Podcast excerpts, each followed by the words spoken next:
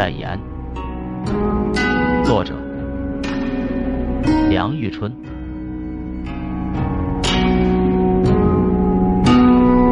曾子说：“人之将死，其言也善。”真的，人们糊里糊涂过了一生，到将瞑目的时候，常常冲口说出一两句极通达的、含有诗意的妙话。哥的一位小孩出生下来的咕咕一声，是天上人间至妙的声音。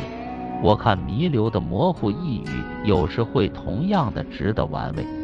前天买了一本梁巨川先生遗笔。夜里灯下读去，看到绝命书最后一句话：“不玩一玩，眼倦之后，大有为之眼倦之意。”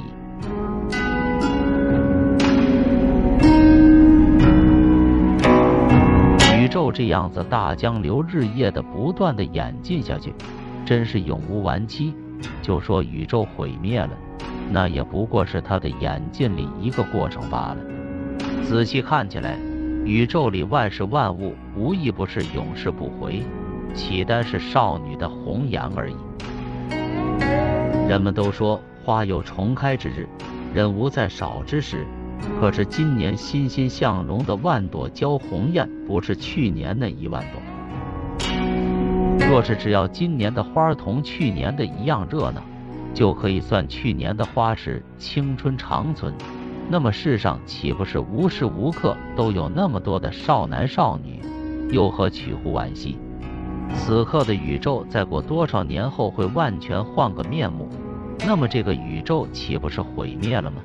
所谓长生，也就是灭亡的意思，也为已非那么一回事了。十岁的我与现在的我是全一起去的，那么我也可以说已经夭折了。宗教家金基于世界末日之说：“实在世界每一日都是末日。”人世的圣人虽然看得透这两面道理，却只微笑地说：“生生之谓矣。”这也是中国人晓得凑趣的地方。但是我却觉得把生死这方面也揭破，看清这里面的玲珑玩意儿，却更妙得多。晓得了，我们天天都是死去。那么也懒得去干自杀这件麻烦的勾当了。那是我们做人就达到了吃鸡蛋的禅师和喝酒的鲁智深的地步了，多么大方啊！向着天下善男信女唱个大诺。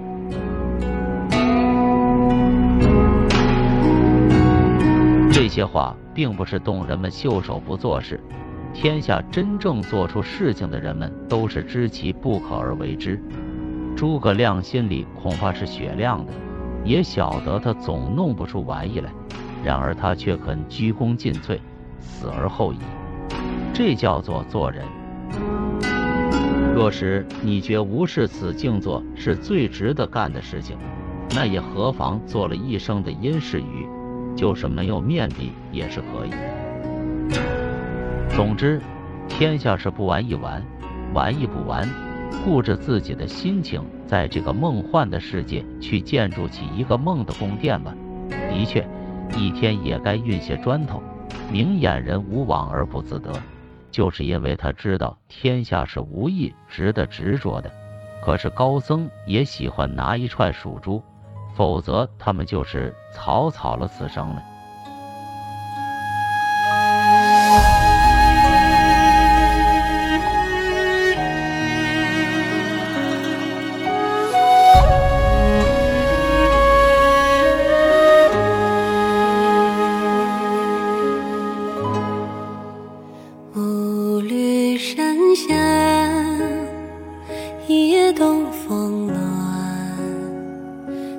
风深处